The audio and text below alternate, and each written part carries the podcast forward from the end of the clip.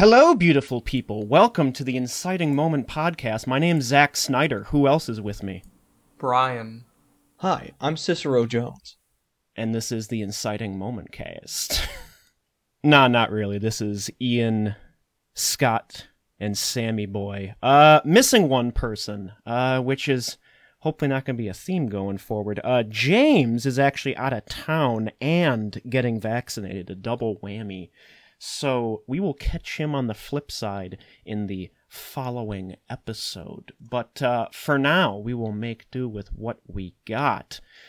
Uh, in little tiny tidbit things, uh, I made an interesting investment as of late. I bought a Laserdisc player. Oh, I thought you were going to say you invested in Dogecoin. No, no, no. I'm not taking that leap yet. If I ever do, for that matter. Thoughts so far, I love it.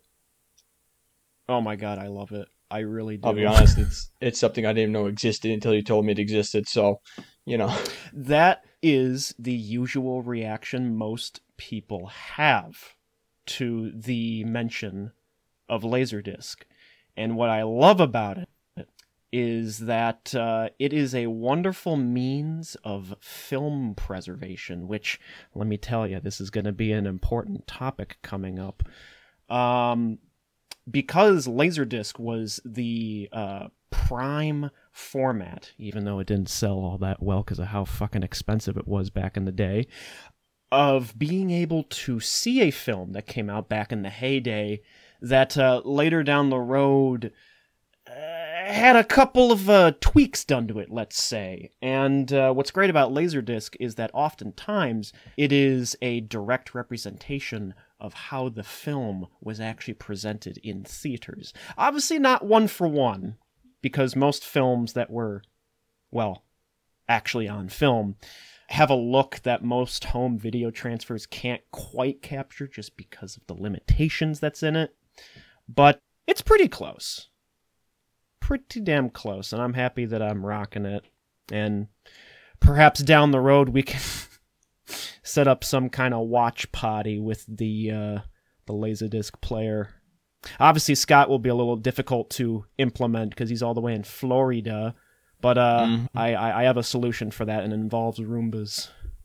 Mm-hmm. I uh, it's like very similar to how people get weirded out when I tell them that I collect CDs and vinyls instead of just stream all my music. Oh, so kind of talking about tweaks and whatnot to films. Um, I figured I'd uh, have that kind of segue into a uh, little thing I wanted to cover. And very similar to what James did last week, where he posed a question to the full group to get our differing opinions on it and whatnot. I think I'm going to do the same. And I'd like mm-hmm. to tie it into a uh, little, I suppose, unofficial holiday that uh, eventually became its very own holiday, that being May the 4th, Star Wars Day. Mm-hmm, um, mm-hmm. And naturally, I partook in May the 4th. I, uh, I watched the theatrical cut of Empire Strikes Back, thanks to the wonderful efforts of a man named Harmy who, well, mm, not single handedly, but did the brunt work on shot for shot reconstructing uh, the old non special edition version of uh, all three original trilogy Star Wars films. God Quite impressive looking back at it. Uh, no, I did not partake in May the Fourth because I am not a very religious man. No, I got you. Very respectable. Scott, did you happen to do anything for May the 4th? I worked. Ah, okay. Were there Star Wars puns in the workplace? No. Oh. Your work sounds lame then. Believe it or not, not everyone we meet is a nerd. yes. Sorry to Very sorry true. to burst your imagination, Ian, but mm-hmm. does not doesn't work that way. Mm. This is real life, okay? Quite, quite. We all gotta wake up sometimes. Watching the theatrical cut of Empire Strikes Back, it it did naturally anytime the theatrical cuts of uh, any of the three original films are brought up, it, it goes without mentioning the elephant in the room, that being the special editions of all three of those films. The big, hideous CGI elephant in the room. Yes. Which, uh, even up until 2020, we're still getting changes. Mm-hmm. Just goes to show, uh, I don't think George will ever reach his perfect ultimate vision of the films because he keeps changing his goddamn mind. Nah, not that it's in his control anymore. Uh, No, no. And apparently it's weird because the 2020 stuff um, were changes that he apparently made in 2014.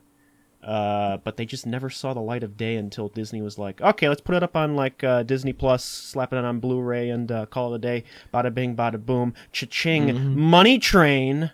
Mm-hmm. Yeah. On the topic of the special editions, that I wanted to uh, ask everyone what are your thoughts on the idea of film revisionism? Or to, to kind of boil it down to a simpler terms, what are your thoughts on the idea of changing films, even if the structure of the film is still left intact, or even just the most minute of changes. What are your thoughts on it, and how do you think uh, the unaltered versions of said film should be handled? Me, personally, I don't think there's an inherent problem with revisionism because in some ways it can make a film a little bit better. I'm, I can't say objectively because this isn't a subjective topic. I believe there's a purity in the original version that should be that should be kept. There there should always be original version, Mm-hmm. and I believe this should be a, a solo thing. I don't mind revisionism, but there shouldn't be a replacement of the original. More like an add-on to the original, like a like a a point two, a point you know, point one, point two version, you know. But there should always be the original. And kind of going back to the Star Wars thing, I think this was handled in a way that I, I find I don't want to say disrespectful, but irresponsibly, I almost would say. Because you see that. because that you had the original version, which was 1977, I believe, Uh-huh. and yes, it was missing a lot of things that George Lucas wanted due to the lack of technology, but there, there was they still managed to make this triumph despite the lack of CGI and the lack of all that stuff. Oh yeah, that's almost like part of the appeal of it when you think Mhm. about it. Yeah, it, it's a wow. testament. It really is just a testament to like imagination, imaginative uses of technology and sets and everything. And the fact that that was not the the version put into the uh, what was it the halls of I can't remember the uh, cinematic the thing of Congress that Oh, it- uh, uh, uh, hang on. Let me pull this up. this is gonna bother me. I should know this. Basically, the, ver- the, the the Congress Hall of Fame for movies. The fact that it wasn't the 70, uh, 77 version that was put in there kind of it kind of irks me a little bit because that, that was that was the version that everyone you know that this started it all. That everyone was like, oh, what is this Star Wars thing everyone's talking It's about? the one That's the version. It's the one everyone saw in theaters, and it should be the Yeah. one that's preserved. Yeah, it's the original cut. Yeah, it didn't have all the thing he wanted in it, but that's what it was. And I, I think uh, I think I think it was kind of a disservice. But to, to answer the question in a nice, distinct way, uh, revision can be a good thing. Can make audio a little bit better, visuals a little bit better. When you do like cut, you know, cut for cut between the different versions of Star Wars, the new ones do look better in a lot of ways. But it's not an inherently bad thing. It's just I don't know. You, you can't do it too much. You got to respect the original. I would have to agree. Yeah, I, I have a very similar standpoint. Um, I don't necessarily hate the special editions uh, by any stretch of the means. In fact, I am almost fascinated by them because with the advances in technology at the time, uh, it allowed George Lucas to put in things that he envisioned in his original ideas for it but he couldn't do it either because of technology or the fact that it would be too expensive, which, given the hell that production on the original film, you know, um, people encountered, uh, I don't blame anyone for cutting some of those concepts. So you enjoy watching Han Solo's CGI head go sideways? Well, similar to like you can't look away from a train wreck. Yes. No, that's that's not to say that I'm a fan of all the changes by any by any means. No, um, there's quite a few changes that I don't mind. Um, in the original film, I actually kind of like the uh, the the CGI shots that replaced some of the less than convincing uh, miniature shots during the Death Star attack. It just makes it seem more dynamic and action packed, and frankly, because uh, making a CGI spaceship that isn't too reflective is a hell of a lot easier than making a completely CGI character, Jar Jar Binks. Um, Mhm. You know, it, it doesn't come across as distracting. It still holds up even today. I mean, perhaps some of the movements look a little off, but not enough to ruin the sequence. But the thing is, is that I feel the special edition should have been seen as like a companion piece to the original cut. Almost like a very expensive director's cut. Because that's kind of what it is. It's it's George mm-hmm. Lucas's, you know, unadulterated version that he wanted to come out. And uh, I'm fine with that. I'm okay with directors going back and making changes. It's just that I think respect should still be out there for the original because you also got to think George Lucas wasn't the only one working on those movies. There were a lot of talented artists that were, you know, contributing to it. And some of that stuff got cut out, you know. That's that's not the uh, the version of the film that uh, won those particular departments awards and changed the industry in a way. Um, I mean that, that all this stuff doesn't even go into like, you know, the special editions themselves because while I don't have any problems, like for example, Temuera Morrison voicing Boba Fett, I'm I'm fine with that. That you know, canon wise makes sense. But then there's other cases where you know you got like CGI rocks being put in R2D2 when he's hiding from the Mhm. Sand People, and it's just what what, what does that actually do? I mean, he was already hidden decently well, and not And only that, but the way that it's actually oh. Oh, don't even get me started on Jabba. They they they added him in to A New Hope twice because the first time they did it awful It was an abomination. quite and it almost makes you think oh man maybe with you know how it looked you probably should have waited on that one or here's a better idea don't fucking do it Mm-hmm. No one really told George Lucas no, and that kind of just that's just bad things happening. No, and that's kind of uh, the heart of where some of his other odd choices come from as well. I mean, the whole prequels I feel turned out the way that they did because no one said, "I think you've gone too far in a few places, buddy. Please stop. It's time to stop. He needed an George, please.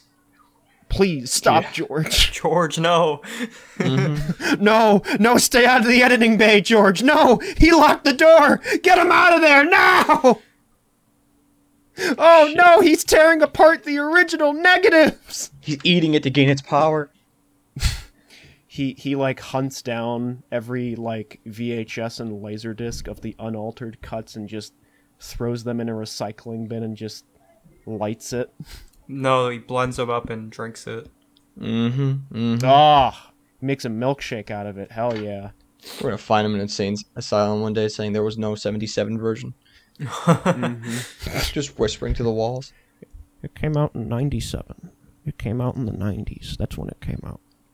Mm-hmm. It came out before Phantom Menace. He's going to see the ghost of the original version saying, Strike me down, I'll only grow stronger. edit me out, I'll only. Uh, edit me out, and I'll only become stronger than you could ever imagine. it it also gets a little dicey because he made changes to uh, Empire Strikes Back and Return of the Jedi, two films that he did not direct. Uh, and I mean, you know, the thing is, is that with Empire, he was able to sign off with uh, uh, Irvin Kershner, um, the director of the movie, and he was like, "Oh yeah, okay, that's fine. All right, go ahead and do it." he couldn't with Return of the Jedi because the director was dead, and yet that has an entirely added sequence at the end. uh, in in in later versions, it straight up has uh, Naboo, and you can uh, hear a very similar uh, voice in the background saying, "We are free." Mm-hmm. Yeah. Oh no. Uh, uh, so it gets a little little questionable. And I I mean that's the other thing. He kept on making changes. So it's like does that mean every version before oh the 2004 cut, the 2011 cut, the 2020 cut does that mean that the previous one is obsolete and that's not your vision and you're just going to disown it? I mean, I don't know. It's kind of worrying because, I mean, with how successful it is, it's kind of weird to see him so unsatisfied with it. Yeah. And to just completely, you know, disown the original cut because, oh, I'm not happy with it. I mean, but a lot of people are. I'm sure some of the cast members are, some of the, you know, crew that actually help with special effects, cinematography, lighting, stuff like that. I'm sure they do. Hell, people who still have those VHS tapes and laser discs probably do. I mean, Star Wars, you know, I, I don't want to come across as like, you know, inconsiderate of what George wants because, hey, it is his movies. He had his chance. But Star Wars is such a phenomenon that it almost belongs to, you know, the fans. that sounds like communism, but I agree. uh, yeah. Which, you know, just to kind of elaborate, I, I mean, it, it was just so ingrained in so many people, and people are so familiar with those cuts. And, mm-hmm. you know, George is saying, no, you can't have it. Yeah, I could see where you're coming from on that one. It's just, I don't know, man. Like, it's only you can only release so many versions of the same thing before it's something different. You know? it also got kind of frustrating because after those special editions came out, all of a sudden you got uh, Steven Spielberg making a uh, special cut of E.T. with, with CGI E.T. instead of using the puppet.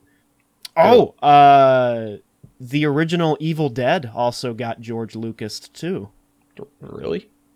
Yeah. Um, there were shots uh, that originally had like little hoses that had blood coming out of it uh, that were digitally removed. Uh, one of the cast members or crew members uh, was apparently like walking in the background of uh of, of the shot of like the characters in the car going across that old bridge. Uh, and they digitally removed him. And frankly, in the case of that movie, I feel that takes away the sort of low budget but sincere charm that the original Evil Dead has because it basically says, mm-hmm. "Oh yeah, anyone can make a movie." And Yeah. and you know, have it still come across as like engaging and fun and memorable, you know. No matter how low your budget is or how high your actors are are at the time of filming. Yeah. So, bottom line for me, I mean, I think, you know, making changes to films, go ahead and do it. Like, I'm fine with that. Um, Mhm, and I feel like more director's cuts should come out since, you know, recently we got a four hour long one in the case of the uh, Snyder cut. So, Mm-hmm. you know, I'm not opposed to any of that. But it's definitely a case of moderation. You need moderation to it. Yes, still respect what originally came out, you know. Mm-hmm. especially ones that are, you know, big, like Star Wars. Yeah, it's just ingrained in so many Dead. people's minds. mm-hmm. Well, speaking of changes, well, not so much a change, but more or less a change in tonality due to it being a different take on source material. Uh, Scott, me boy, you saw a movie recently. I did. Mhm. Yeah, you you mind telling us what that movie was? I watched the new Mortal Kombat that came out on HBO. Hell yeah! What'd you think? And, uh, what, what did you think of it? Uh, I liked it. Was it a flawless Okay. victory? It was not flawless. no movie is without flaw. Coming Many out people went in thinking it could either be a flawless victory or an excessive fatality. Mm-hmm. Um, the fights were really well choreographed. I'll say that. Okay. Okay. The characters were likable enough. Mm-hmm. Main character uh was basically just B-list Johnny Cage. But not. Oh yeah, they like wrote an original character for the movie. Yeah, I'm he's like. Scorpion's like like uh great great great like great grandson or something like that, I don't know. Mm-hmm. And I liked Scorpion a lot in the movie. He was cool. I mean, he's always cool. I That's heard kind of a Scorpion natural. was one of the highlights. Yeah. Kano was cool too. Yeah, they did my Yeah. boy Kano justice. Uh I think so. I don't really Okay. play the games, so I don't know. Ah, got you. Uh, I I got into the games kind of late, um, and I only really got super involved into it uh, when the ninth, well, not the ninth game, but you know the one that's supposed to be the ninth, I guess, title. I don't know, um, which was just Mortal Kombat Yeah. uh, on the uh, Xbox and PS3. And uh, that one was interesting because it was essentially like uh, a, a time travel based reboot mm-hmm. in a way. Well, not time travel, but, you know, rewriting of the past and stuff like that. Yeah. Um, and naturally getting into it, I was like, oh man, I want to know more about this lore and stuff like that. And there's surprisingly a lot. Like many people often um, mistakenly think Mortal Kombat is just fisticuffs and blood, but there's actually a good semblance of story to it. yeah, I think the same um, thing uh, with uh, X. They tried doing a lot more story based. Which would you say that the movie kind of, sort of, maybe not delivers on a story? I mean, like, they didn't really like have a tournament in the movie. It was just sort of them like getting people to fight Outworld. Ah, Yeah, so like Shang Tsung, um, did RoboCop like show up? his his fighters. Uh, no, What's the point? What what what about the Terminator? no, Did my boy Spawn show up too? no. Oh, We have not Well, been blessed shit, by Todd, point, then? Todd, Mark- Todd McFarlane in a long time. Todd, please don't release another Spawn movie. too late. Todd late, Roland. McFarlane said he's gonna make a Spawn movie, which uh, follows the structure of Jaws. We don't Oh, see no. For Spawn the at whole all. movie, you hardly ever see him until like I don't know the last five minutes or something. Well, here's the thing, though. The difference between you could either have a Jaws situation or a Godzilla 2014 situation. Jaws did it correctly, where it built a suspense around it, yet you still saw enough of it as to which it worked. Godzilla 2014 is they blue balled you. yeah, and instead kept uh, feeding you uh, bad human drama. Hopefully and that's not why I like case. King of the Monsters Hell yeah. because yeah! it's straight up just mostly monster That fight. that is a Toho talk for another day, my friends. yes. But of course, we'll have our Toho talk. Maybe one of our mega sessions. We just sit through a good chunk of the kaiju filmography, There's a lot. and I love. Where's it. Gigan? When am I going to see Gigan on the screen? Uh, so yeah, Gigan shows up in Mortal Kombat, right? He does his uh, fatality. Uh, yeah, he eats everyone. Very. Oh, he very. eats everybody. I would have thought he just saws them in half. Nah, he's too big. When did, yeah, there's a size difference there. Oh yeah, how's the violence in the movie? That's an important. Uh, question. very, very, very a lot. Oh, very. Okay. Okay. So at least they get that right.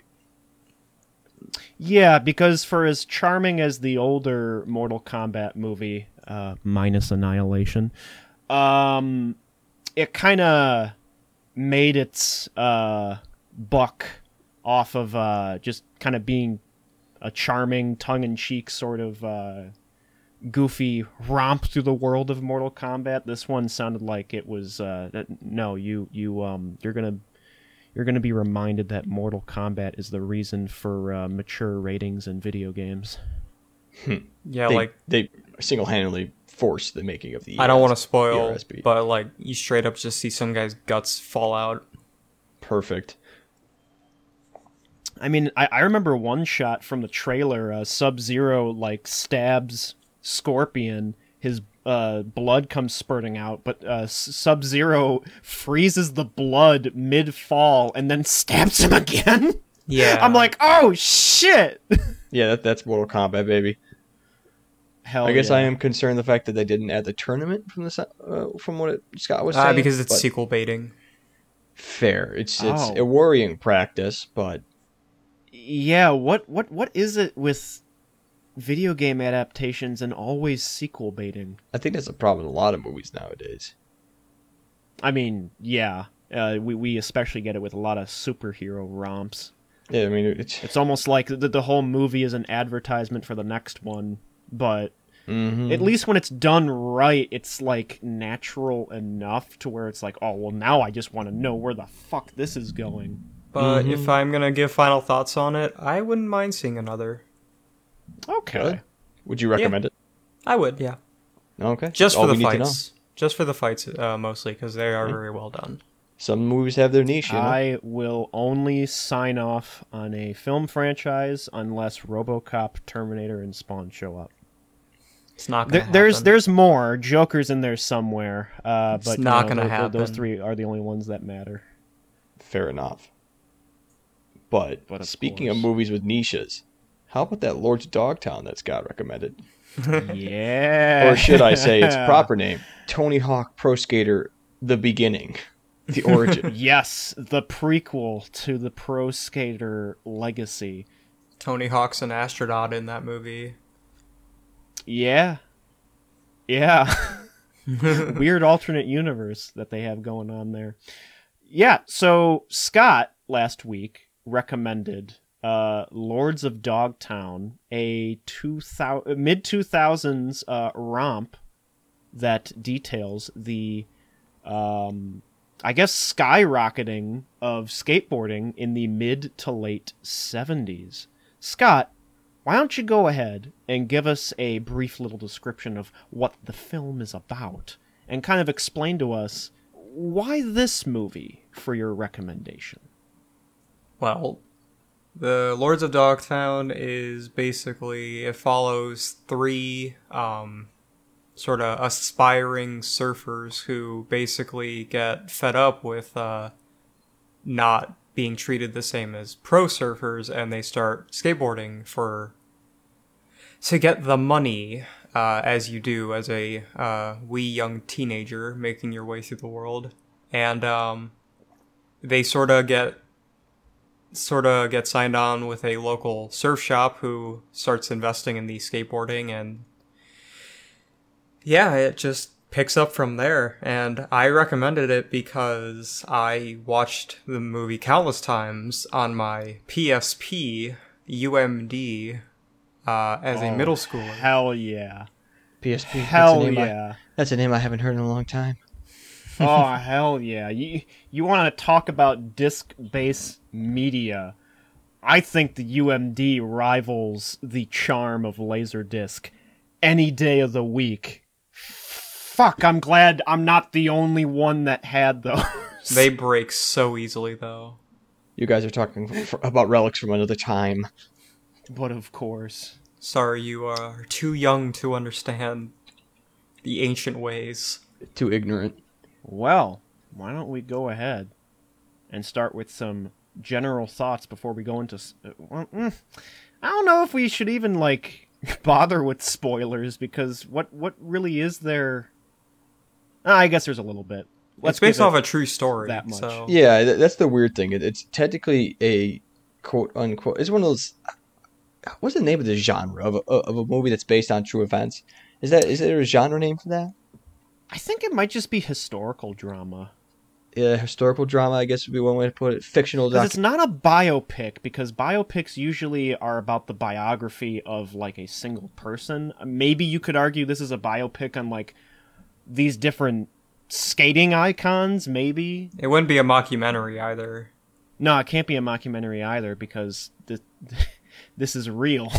Yeah. Looking at you, Spinal Tap. Mm. It's real to me. it's real enough to me. um, in terms of general thoughts, I quite liked it. It was a nice little change of pace for me. I'm not usually a huge fan of these kind of historical dramas, to be completely honest with you, but I will I will admit when they're well done. I think this is well done enough. The characters are fleshed out enough. And the characters they develop over time. They have good character arcs.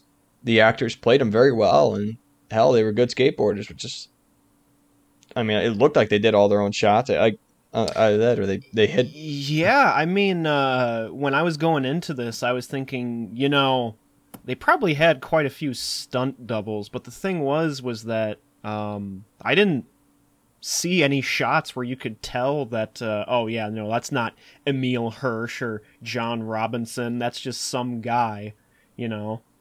I guess it would make sense for them to pick actors that could skateboard for a movie about skateboarding. To my knowledge, the actors who played the characters did their own stunts. You see, that's badass. Huh.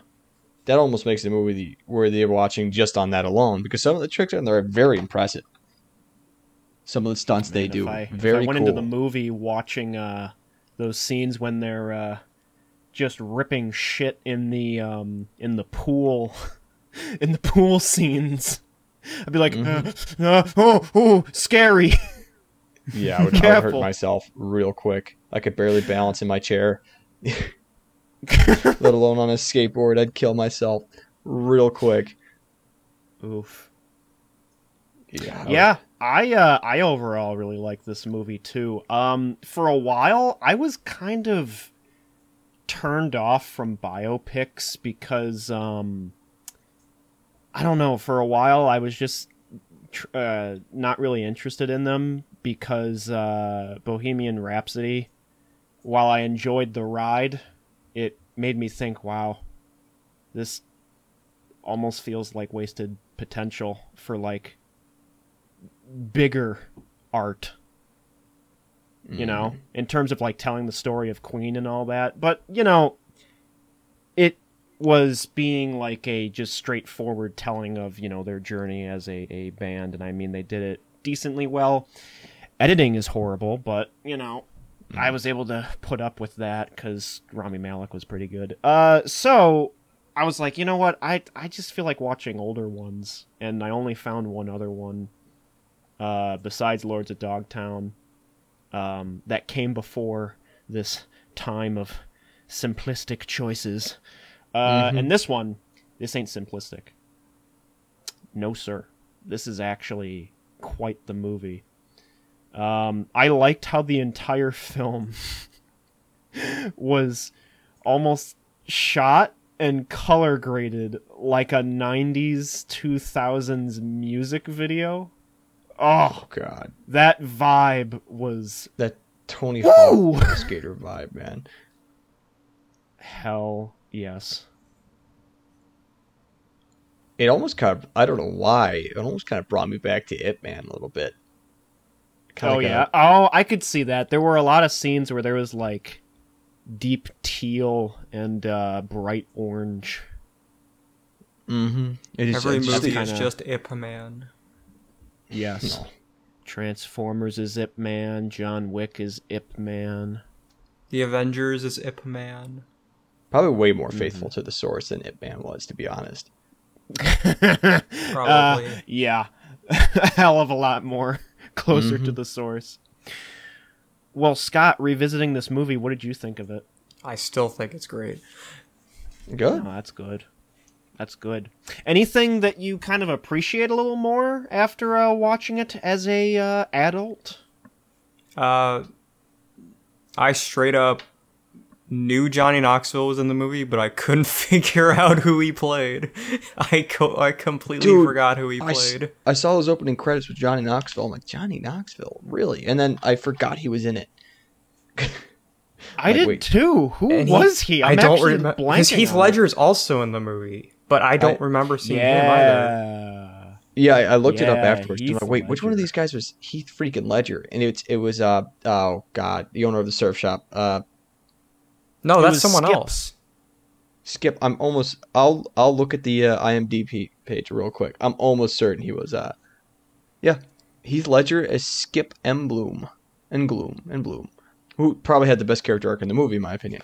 One of the best character arcs. Yes. Yes. And one of the best kind of a sad one, but also like e- easily, you know, the most fleshed out. Because I mean, Yeah. he he is the, the the dude who kind of brought them all together, and yeah, his means of like trying to inch them into competition and just how he handled himself in all that was pretty scummy. But you you almost have to respect his character for just how slick he is about it how but not every time. Not every Mhm. time, because uh, he goes from slick to slimy like nobody's business. Mm-hmm. Once he sees the green, There's a lot of Yeah. cameos in this too. Tony Hawk yeah, was in I was actually kind of surprised to see Jeremy Renner pop up. yes. uh, Tony Hawk was in there somewhere.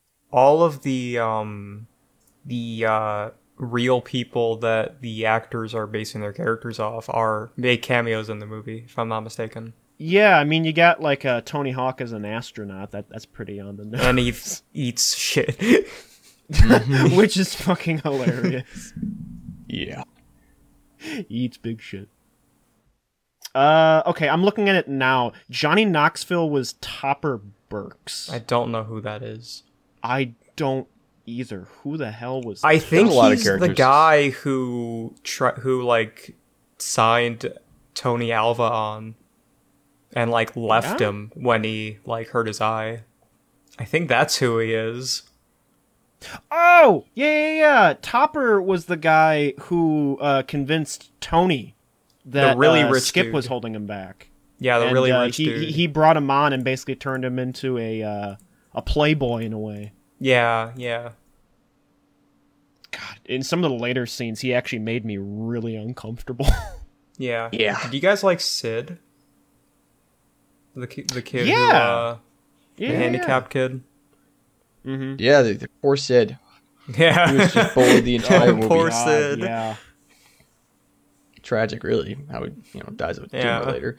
That's tragic because Mhm. it's based on a true story. So, what yeah. I loved about this movie, though, is I think they did a knockout job of capturing a a, a period in time in a specific place. They got that California 1970s Fibenville down to a.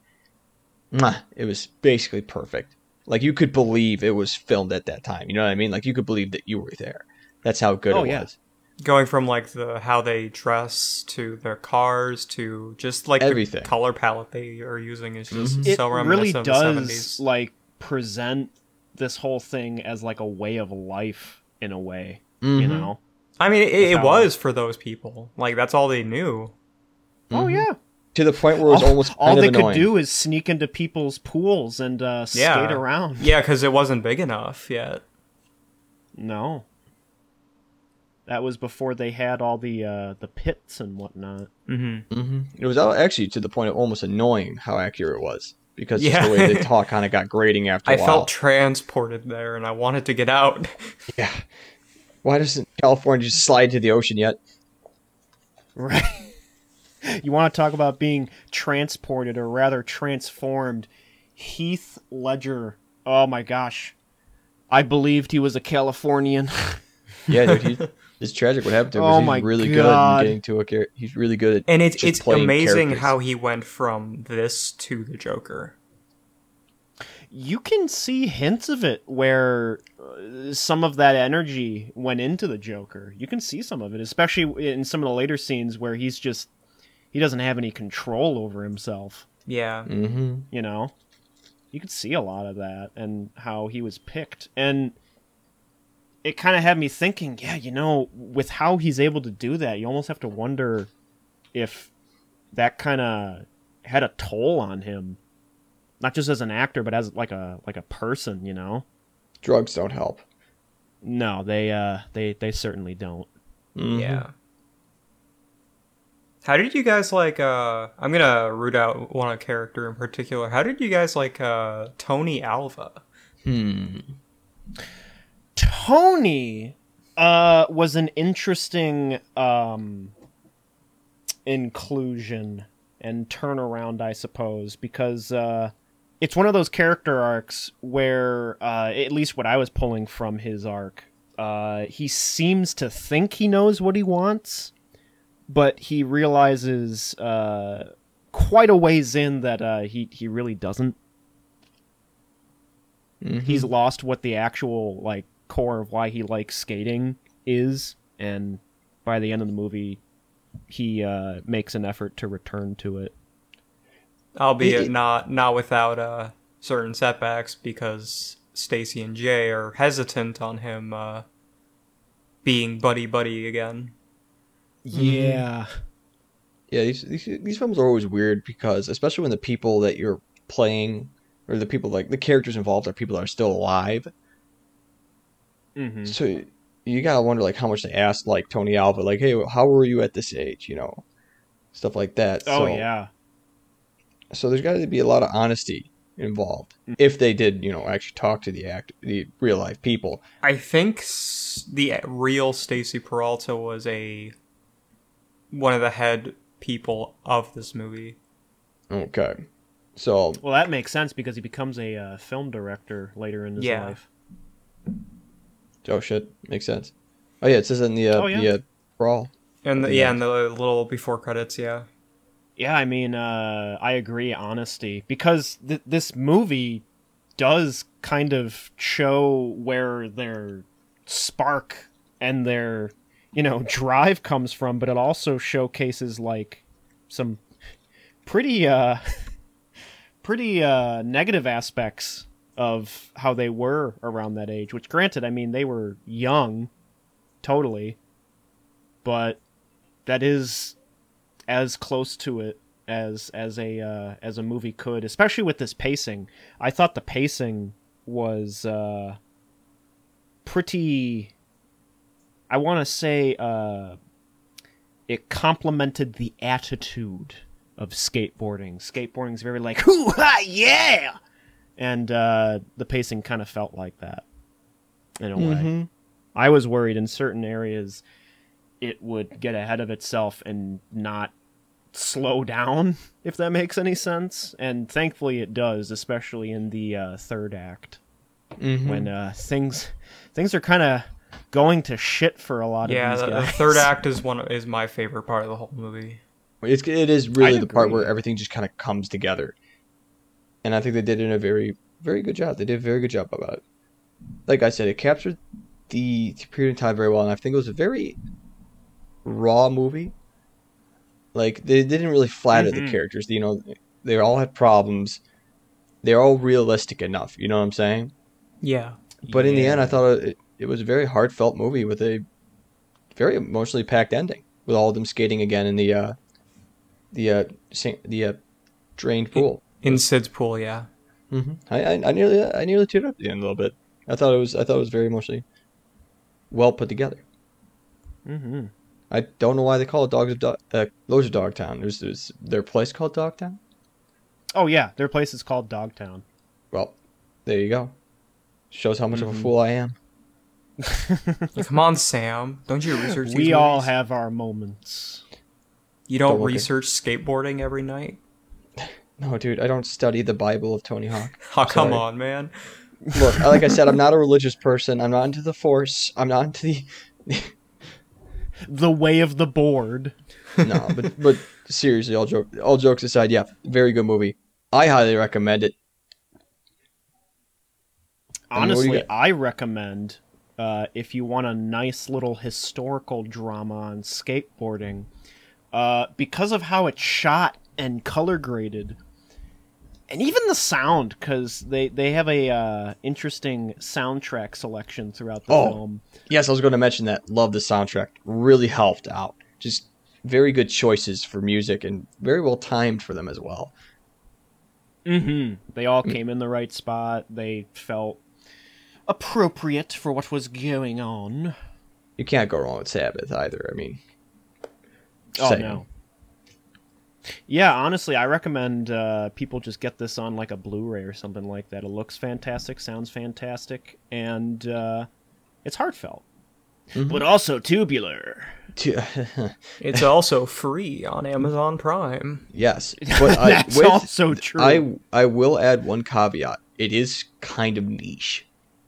Yeah, I I'm could agree to an extent. Yeah, It's good, but it's it's good at its base value, but it's even better if you're into the skating scene. Yeah, yeah. I think uh, for those who are into that community, it definitely means a little more to them uh, than most others. Obviously, I was able to enjoy it even without being a skater because I realized at an early age I was an awful skater, and I avoid skateboards like the plague. Um, I was I'm still Sid, just without the brain tumor. I don't I don't have an I don't have an excuse for how bad I am. I just don't skateboard because I don't want to fall on my face. Fair. hmm I'll just stick to playing uh, Tony Hawk's Pro Skater. Yeah. But I'm not sorry, the I'm a- later I'm a ones. the later ones lose their way. I'm not gonna lie. Yeah, I mean, honestly, after a certain point, skate just steals the scene. Skate I mean, three, everybody- baby. Oh, Skate 3 so good. Still waiting for Skate four. Where is it, Microsoft? You cowards. Where is it? You, no. Gib. Yeah, everybody Please. losing their shit over the uh, the HD remake of uh, the the first two games. Yet uh, the only one you really need is Tony Hawk's Pro Skater 2 X, which is the superior remake, if I do say so myself. Because at least in that one, you can still be Spider Man. Perfection. You can't go wrong with that. No, that's what I call some web slinging tubular action, man. Woo! But anyway, yeah, like I said, would recommend. Mm-hmm. I recommend it too. Speaking of recommendations, I have a new one, a classic, a gem Ah, do from you the now? 1990s. Uh-huh. A little movie with uh small actors like Bill Paxton, Uh-huh. motherfucking Twister. Yeah. Oh yeah. now, I'm talking about the quintessential destruction movie. Unfortunately, I can't do a double feature of Dante's Peak and Twister because that would be too much awesomeness for this one stream to handle. Oh, But- of course. That is what I will recommend for next week. Alrighty. Well, that sounds like a goddamn plan. Mm-hmm. Thank you, everybody, for taking part in this inciting moment with us. And until then, we will catch you all later. Very Uh, too, bye bye. very bodacious. Farewell. Bye.